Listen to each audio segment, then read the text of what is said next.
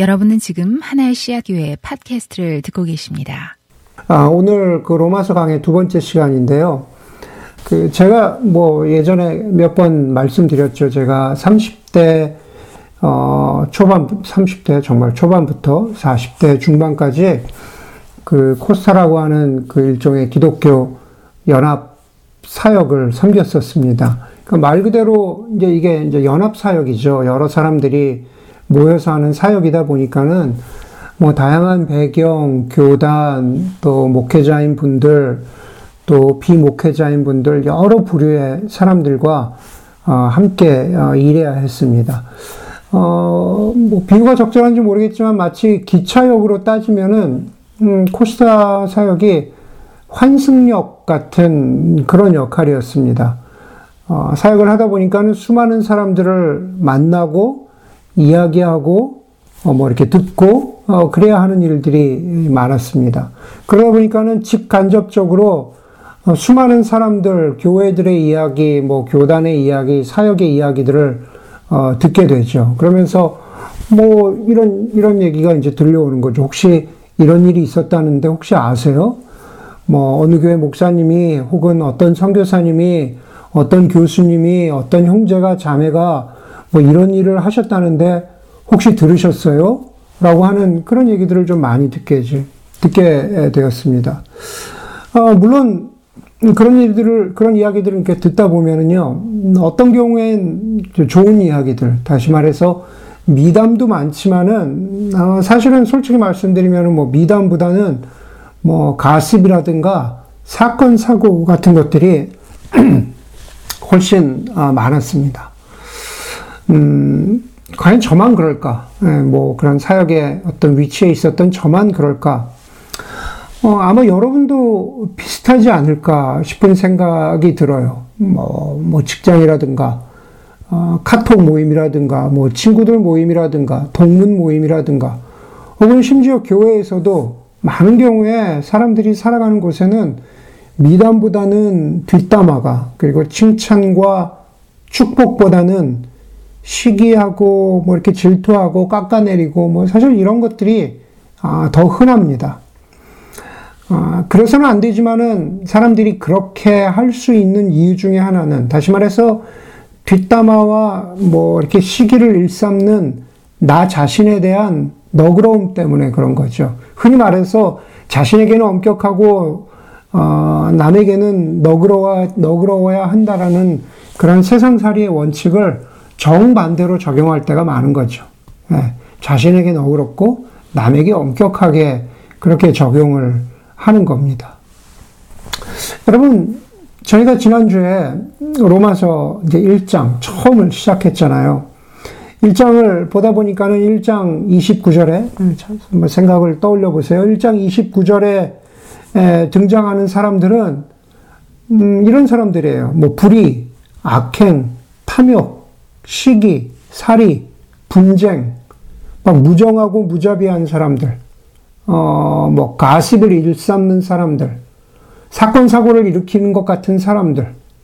우리 보통 이런 사람들을 좀, 어, 경멸하거나, 좀 무시하거나, 아이, 저러면 안 되지라고 생각합니다.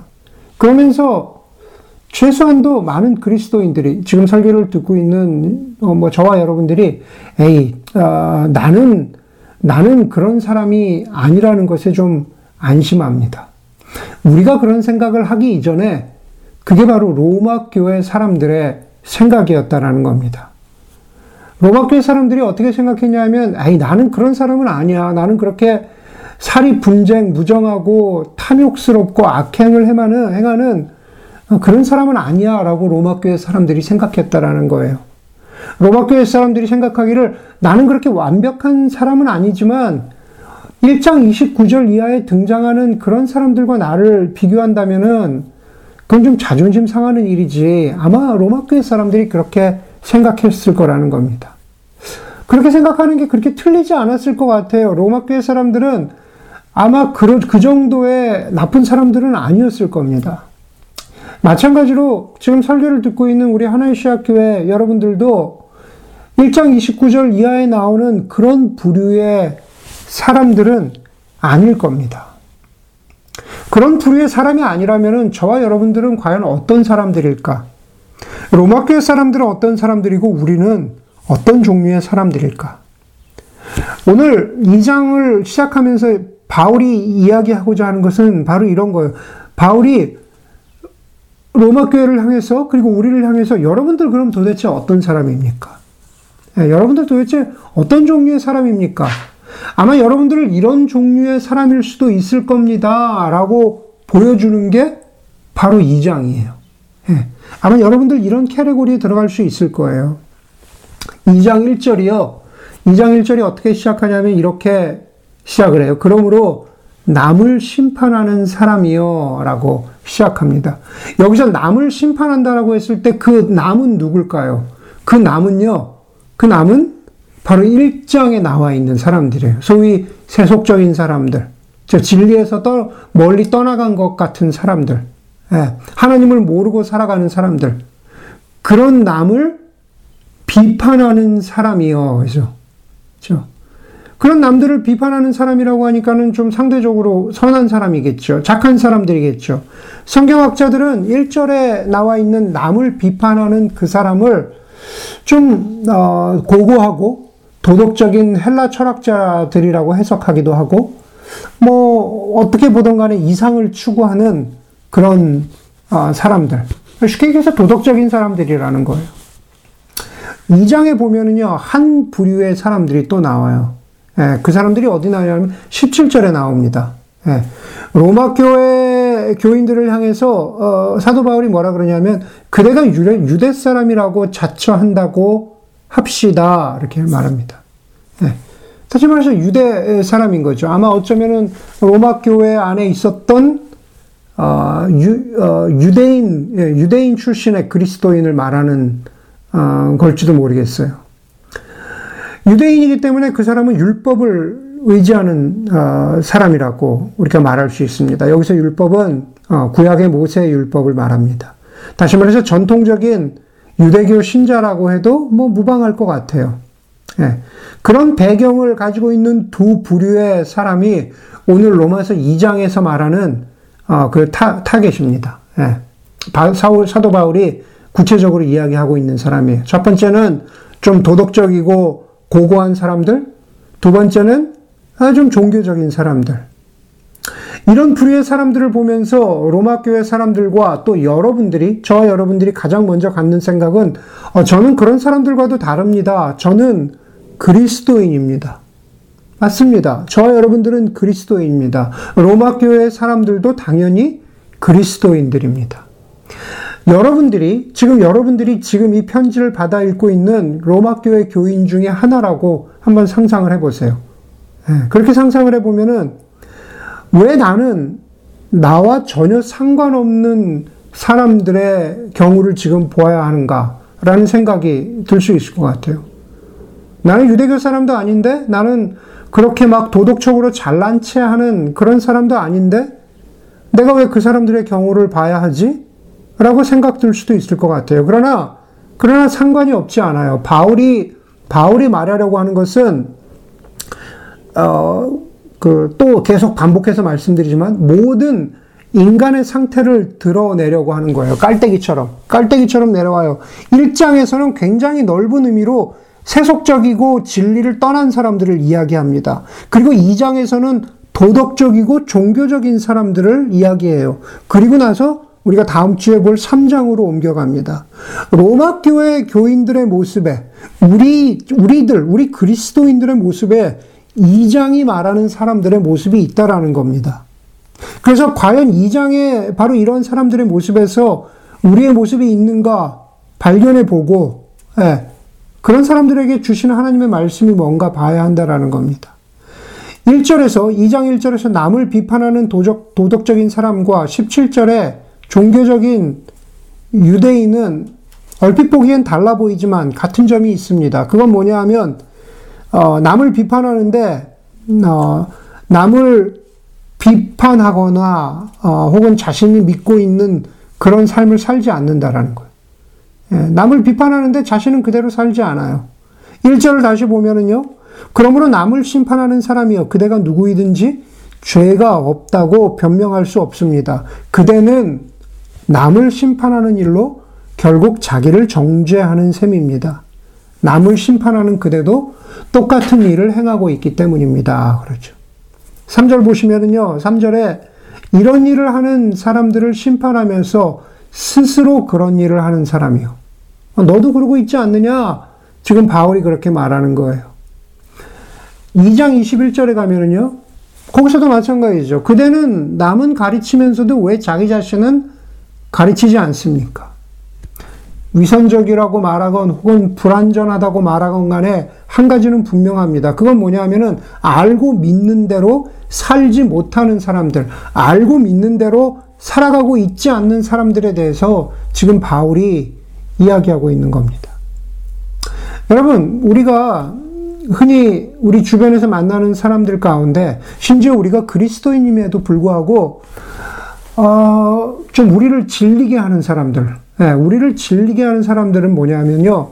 제가 설교문에도 썼지만 도덕 플러스 종교의 성향을 가진 사람들을 아, 우리는 좀 견디기를 힘들어합니다. 좀 더 정확히 정확하게는 도덕주의와 종교적인 엄격주의를 가진 사람들을 우리는 견디기 힘들어해요. 여러분 도덕주의가 뭘까? 아, 팀 켈러는 도덕성과 도덕주의를 예, 이렇게 에, 그 구분을 하고 있습니다. 도덕성 그러면 그냥 흔히 이야기하는 도덕, 모랄리티, 도덕주의는 모랄리즘인데 그걸 어떻게 구분하고 있냐면 도덕성은 어, 내가 선을 행하려고 하는 의지라고 그렇게 말해요. 내가 도덕적으로 살려고 하는 그러한 선한 의지. 그런데 도덕주의는요, 도덕주의는 도덕성을 자신의 신으로 삼은, 삼은 것이라고 그렇게 말합니다. 예. 도덕주의는 다시 말해서 그것 자체가 잣대가 되어서, 잣대가 되어서 그걸 가지고, 어, 그게 전부인 것처럼 자신의 신으로 삼은 그런 경우라고 이야기해요. 가령 예를 들어서 정직한 사업가라든가 청렴한 공무원 같은 경우는 도덕성에 해당하는 거죠. 내가 도덕적으로 선하게 살아야겠다. 청렴해야겠다. 정직한 사업가가 되어야겠다. 그게 바로 도덕성에 해당하는 경우입니다. 그렇지만은 도덕주의라는 것은 제가 말씀드렸죠. 자신의 심으로, 신으로 삼았다. 다시 말해서 긍정적이라기보다는, 예, 치명적입니다. 도덕주의는 남을 정죄하는 비판의 도구가 되거나 기준이 되죠. 도덕주의는 불완전한 것을 인정하지 못해요. 사람은 누구나 불완전한데 그렇게 불완전한 것을 인정하지 못합니다. 도덕주의는요, 무엇인가 감추기에 급급합니다. 드러나는 것을 견뎌내지 못합니다. 도덕주의는 비교합니다. 나는 이렇게 사는데 너는 왜 그렇게 못 살아? 라고 이야기하는 것, 자신의 신우, 신으로 삼은 것, 그것이 바로 도덕주의입니다. 도덕주의에 찌든 사람 우리 우리 견디기 힘들어요. 힘들어하죠. 예, 우리 우리를 비판하니까요. 예, 우리의 불안, 불안전함을 인정해주지 않으니까 그런 거죠. 비교하니까 그러는 거죠. 예, 그런데 거기에다가 종교적인 성향까지 가지고 있다. 예, 종교라는 이름으로 하나님이라는 이름으로 우리를 비판한다. 와, 그렇죠. 우리가 참 견디기 힘들어하는 겁니다. 그런데 이 장에는요. 이 장에는 그런 도덕과 종교적인 엄격주의, 근본주의를 가진 그 두 사람이 동시에 나타나고 있다라는 거예요. 이런 사람을 바울은 이렇게 말합니다. 남을 심판하는 혹은 그대는 완고하여 예, 여유가 없어요. 그냥 모든 것을 잣대로 재고 잘라내고 심판합니다. 그대는 완고하여 이기심에 사로잡혀 예, 자신의 나약함을 드러내지 않으면서 남을 정죄합니다. 조금 더 보면은 이런 도덕주의뿐만 아니라 종교적인 엄격주의를 가진 사람을 우리는 17절 이하에서 봅니다. 다시 말해서 종교적인 엄격주의라는 것은 지식은 가졌지만 그대로 살지 않는 위선적인 사람입니다. 여러분, 우리는요, 연약하지만 자신의 연약함과 어떤 부족함을 어, 고백하고 뭐 실수할 수 있죠. 죄를 지을 수 있죠. 죄를 지고 넘어졌지만 다시 일어나고 넘어졌지만 다시 일어나는 그런 사람들을 두고 우리는 아, 저 사람 위선적이야. 그렇게 말하지 않아요. 사람 누구나 연약할 수 있기 때문에 그런 사람 보고 우리는 위선적이라고 말하지 않습니다. 오히려 겉은 깨끗한 척 하면서 속은 문드러진 사람, 이런 사람을 보고 우리는 이중적이다, 위선적이다, 이렇게 말합니다. 20세기의 기독교 사상가인 프란시스 셰퍼는 어, 이런 보이지 않는 녹음기라는 구절을 사용해서 사람의 마음 속에 있는 도덕주의와 위선을 고발했습니다. 20세기의 사람이라서 보이지 않는 녹음기라는 구절을 사용했죠. 그분이 말하고자 하는 것은 보이지 않는 녹음기지만은 그것이 우리의 내면에 있어서 우리의 내면의 소리까지 다 녹음한다면 우리 자신이 얼마나 위선적인 사람인가라는 것을 보여줄 거라는 그런 비유로 보이지 않는 녹음기라는 것을 사용했습니다. 우리가 우리가 21세기 2021년 버전으로 말한다면 보이지 않는 예를 들면 초 초고성능 고, 고프로 같은 것을 우리의 내면에다 집어 넣는다면, 그래서 그 안에서 우리의 생각이나 우리의 모습이, 우리의 말이 다 녹화된다면 얼마나 끔찍할까? 오늘 8절에 보니까는요, 뭐라 그러냐면, 이기심에 사로잡힌 마음의 말과 모습들. 이기심에 사로잡힌 마음의 말과 모습들이 다 녹화가 되는 거예요. 22절에, 22절에 보시면은요, 거기에 겉으로는 고고한 척 하지만 마음속에서 수없이 뭐 가늠하는 모습들, 그 밖에 이루 다 말할 수 없는 우리의 추악한 말과 보이기 힘든 모습들, 그런 것들이 다 녹음이 된다면 어떨까? 겉으로는 도덕적으로 보이지만, 종교적으로 보이지만, 이 두 부류의 사람들이 가진 공통점이 있는데 그건 뭐냐 하면은 그런 사람들에게 있을 심판이 심판이 공정하다는 겁니다. 성경 심판에 대해서 말합니다. 5절 6절에 보니까는 하나님의 공정한 심판이 나타날 날 하나님께서 각 사람에게 그가 한 대로 갚아 주실 것입니다. 24절에도 성경에 기록된 바 너희 때문에 너희 때문에 종교적이고 도덕적인 너희 때문에 하나님의 이름이 이방 사람들 가운데에서 모독을 받는다 한 것과 같습니다. 다시 말해서 하나님의 이름에 먹칠을 했다면 그에 대한 대가를 치러야 한다라고 성경 말하고 있는 거죠. 하나님은 가볍게 여겨지시는 분이 아니기 때문에 그렇습니다. 뿌린 대로 거둔다는 삶에 대한 엄중한 경고입니다. 그렇기 때문에 이런 종류의 사람들이 갖게 되는 공통점은 뭐냐 하면은 성경이 말하죠. 2절, 2장이 분명히 말합니다. 회개해야 한다라는 겁니다.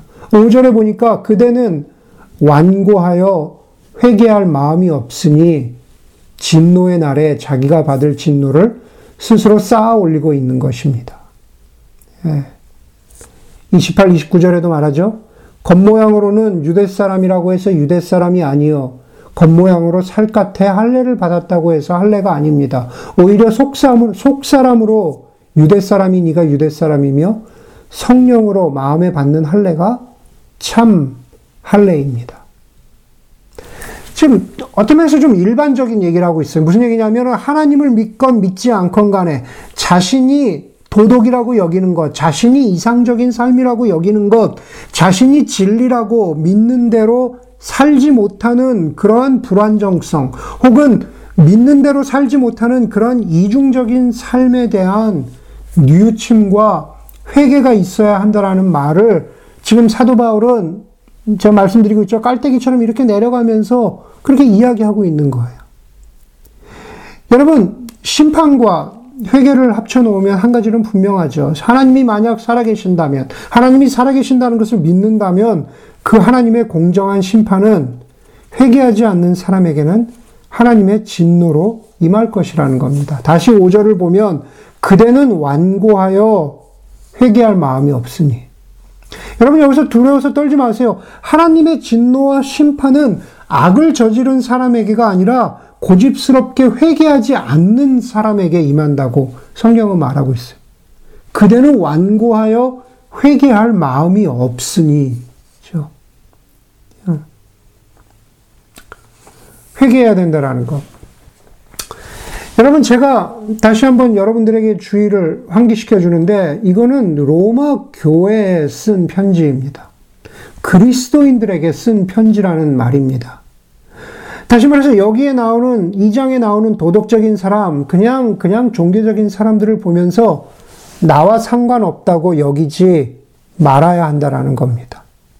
여기, 여기 우리의 모습이 바로, 바로 이러한 사람들의 모습 가운데 있다라는 것을 깨닫게 해주려고 하는 것이 바울의 의도라는 겁니다. 13절에 보면은, 13절 성경 펴셨으면 보세요. 13절에 보면은, 하나님 앞에서 율법을 듣는 사람이 의로운 사람이 아닙니다. 오직 율법을 실천하는 사람이어야 의롭게 될 것입니다. 여러분, 이 구절을 보면은 성경에 어느 책이 떠오르냐면요. 야고보서예요. 야고보서 1장 22절에 보면은 말씀을 행하는 사람이 되십시오. 그저 듣기만 하여 자신을 속이는 사람이 되지 마십시오. 라고 했습니다. 이신칭의를 말하는 종교개혁을 이루었던 마틴 루터는 야고보서를 우리 여러 번 들었죠. 야고보서를 지푸라기 복음이라고 하면서 야고보서를 행함을 강조하는 야고보서를 좀 얕, 얕잡아 봤어요. 그런데 여러분 로마서와 야고보서는 동일하게 참된 믿음은 참된 복음은 믿음은 곧 행하는 믿음이라는 것을 보여줍니다. 다시 로마서로 들어가서 24절에 보니까는 성경에 기록한 바 너희 때문에 하나님의 이름이 이방 사람들 가운데에서 모독을 받는다 한 것과 같습니다. 로마 교회 너희 때문에 그리스도인들 너희 때문에 하나님의 이름이 이방 사람들 가운데에서 모독을 받을 수 있다라고 지금 바울이 이야기한 거죠. 여러분 원래 이 구절은 이사야서 52장에 나오고 있어요. 바울이 구약에 정통했는데 이사야서 52장 나오는데 이사야서 49장 6절 이하로 보면은 어, 어, 사도 바울이 저, 저 이사야가 뭐라고 이야기하냐면 내가 또 너희 이스라엘 백성을 하나님의 백성을 너희를 이방의 빛으로 삼아 나의 구원을 베풀어서 땅 끝까지 이르게 하리라 이런 말씀이 있어요. 내가 너희 이스라엘 백성을 이방의 빛으로 삼아 나의 구원을 베풀어서 땅 끝까지 이르게 하리라. 구약에서는 이스라엘 백성이고 지금으로 말하면 누구입니까? 바로 교회와 그리스도인들이죠. 교회와 그리스도인들을 이방의 빛으로 삼아 다시 말해서 어두움 가운데 살아가고 있는 세속적인 사람들에게 빛을 비추는 다른 말로 표현하면 하나님을 알게 하고 하나님을 믿게 하고 하나님을 예배하려고 하는 도구로 교회와 그리스도인들을 삼으려고 했는데 오히려 오늘 2장에 뭐라고요? 너희 때문에 내 이름이 모욕을 받게 되었다고 하고 있죠. 지금 바울이 로마 교회에 하고 있는 이야기는 뭐냐 하면은 너희가 지식이 없어서가 아니라 율법이 없어서가 아니라 아는 대로 행하지 않는 그리스도인들을 향한 하나님의 꾸중과 질책이라는 거예요. 도덕적인 사람과 종교적인 사람을 끌어와서 이야기하면서 로마 교회 너희들 너희들 가운데 도덕적이고 종교적인 것만을 어, 주장하면서 살아가는 위선적인 모습이 너희 가운데 있지 않냐라는 것을 지금 어, 우회적으로 그렇게 비판하고 있는 거예요. 그렇게 그렇게 주의를 영적인 주의를 환기시키고 있는 거예요. 여러분 뻔뻔한 사기꾼이나 주저하고 쭈삣거리는 사기꾼이나 어떤 경우에 보면은 사기치는 것은 매 한 가지입니다. 무슨 얘기를 하고자 하냐면은 참된 회개는 후회가 아니라 아, 내가 이렇게 사기쳐도 되나 그런 후회스러운 마음이 아니라 회개라는 것은 성경이 계속 강조하죠.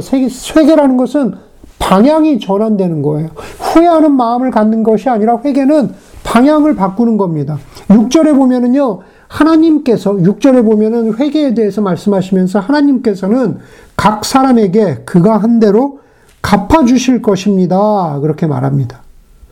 6절을 살짝 바꾸면은 이런 이야기가 되겠죠. 하나님께서는 각 사람에게 그의 믿음대로가 아닌 그가 행한 대로 갚아 주실 것입니다.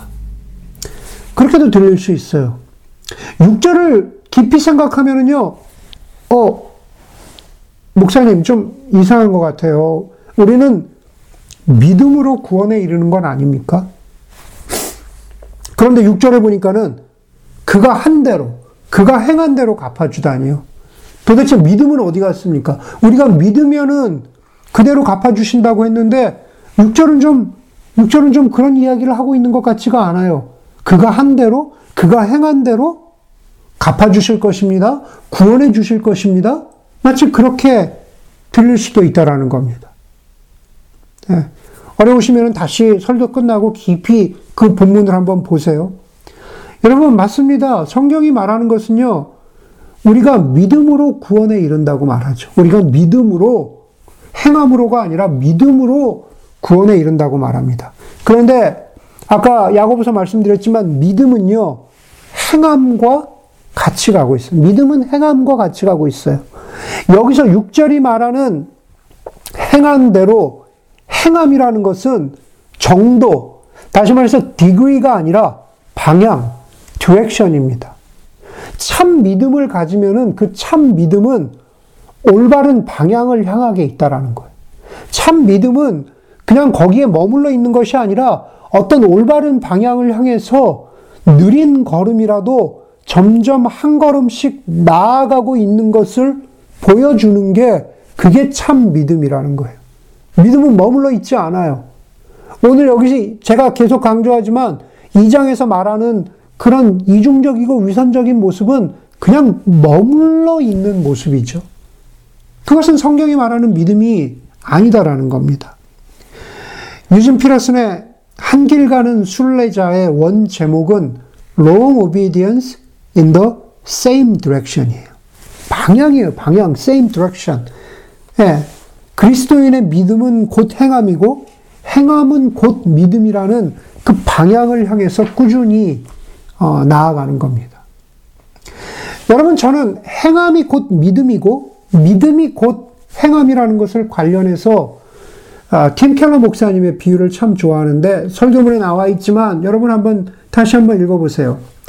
사과나무에 사과는 사과나무에 사과가 열리잖아요.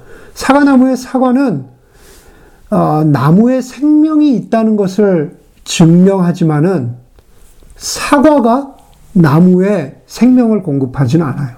그렇죠?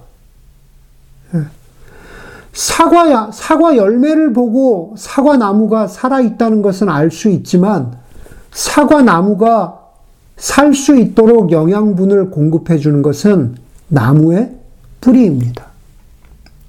마찬가지로 그리스도에 대한 믿음만이, 그리스도에 대한 믿음, 우리가 그리스도를 믿는 그 믿음이 바로 뿌리와 같아요. 그것이 우리의 삶에, 우리의 존재에 생명을 주는 겁니다.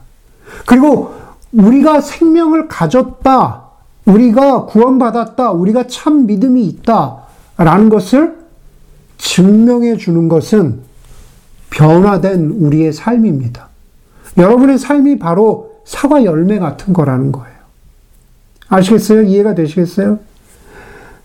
어떤 사람에게는 지금 사과 열매를 맺기도 했고, 어떤 사람에게는 뭐, 뭐, 그냥 사과 꽃일 수도 있고, 혹은 어떤 사람, 어떤 사람에게는 이제 막 사과에서 파란, 파란 잎이 돋아나는 걸 수도 있고, 예. 지금, 지금 무엇을 만들어내고 있느냐는 그렇게 중요하지 않아요. 그것이 무엇이 되었건 중요한 것은 방향이 제대로 되었다면, 나에게 공급해 주시는 믿음을 통해서 내가 갖게 된 생명을 가지고 그것을 통해서 방향을 방향을 제대로 잡아서 그 열매를 드러내는 것, 꽃이든 잎이든 사과 열매든 그렇게 됐다면 괜찮은 것이라는 거예요. 언젠가는 언젠가는 그 믿음의 열매를 이, 이, 잘 익은 믿음의 열매를 만들어 내게 될 테니까요. 방향이 제대로 된 삶이 바로 생명을 지닌 삶입니다. 우리로 하여금 잎사귀를 내고 꽃을 피우고 열매를 맺을 수 있도록 해주는 원동력은 무엇입니까? 그건 바로 우리에게 생명을 주는 뿌리라고 제가 말씀드렸습니다. 우리가 어떤 삶을 살아야 하느냐? 어, 우리가 무슨, 무슨, 어떤 무슨, 뭐, 하나님 나라의 거창한, 뭐, 하나님 나라의 이런 삶을 살아야 하느냐? 우리가, 그래서 우리가 뭐, 이웃을 섬기는 삶, 우리가 세상을 돌아보는 삶, 예, 그런 이야기를 하기 이전에 우리가 바라보아야 하는 것은 바로 아래라는 겁니다. 뿌리를, 뿌리를 바라보아야 되는 거예요. 정말 나는, 정말 나는 예수를 믿는 그 믿음 안에서 그곳에서 나에게 생명을 주는 그 영적인 생명력이 솟아나고 있는지. 예. 그것을 우리가 우리 스스로에게 질문해 보아야 한다는 겁니다. 11절을 보시면요. 하나님께서는 사람을 차별함이 없이 대하시기 때문입니다.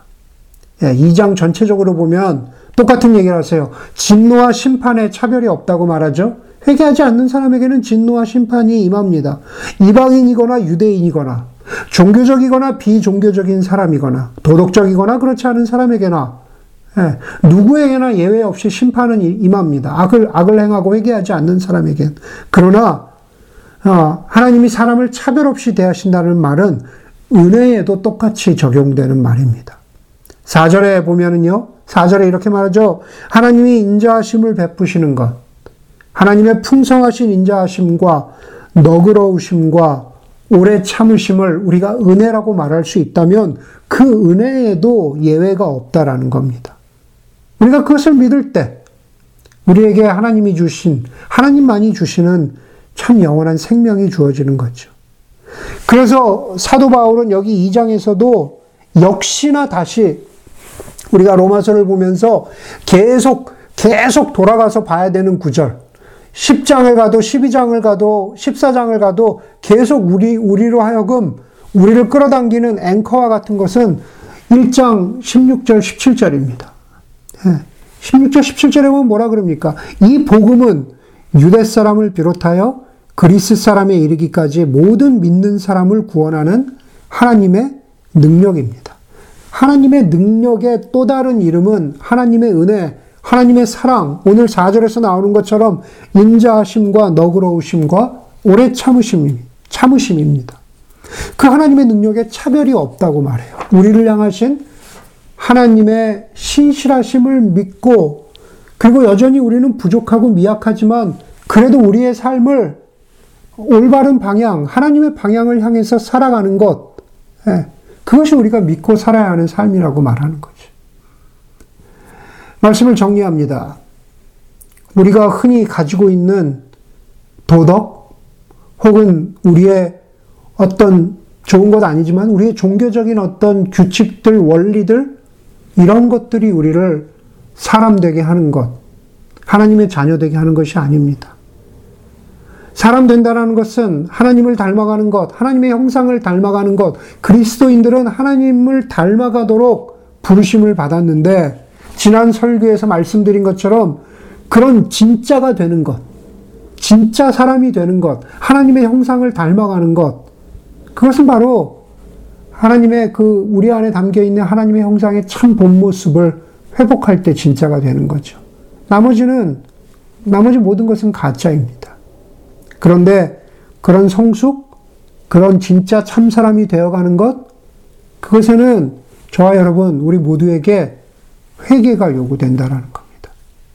썩은 밑둥을 잘라내거나 말라버린 가지를 잘라내는 것 없이는 새로운 싹을 기대할 수 없다라는 겁니다. 이 장이 말해주고 있는 것은 세상의 도덕적이고 종교적인 사람들의 모습을 빌려와서 우리 안에 있는 종교적이고 도덕적인 위선적인 모습을 고발하고 있는 겁니다. 그것에 대해서 우리가 회개할 때만이, 그렇죠?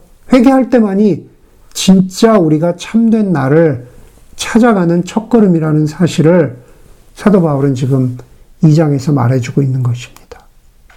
예. 회개와 겸손도 분명 우리에게 우리를 찾아가는 참된 어, 걸음의 필요하다라는 사실을 우리가 말씀을 통해서 잘 깨달을 수 있기를 바랍니다. 함께 기도하겠습니다.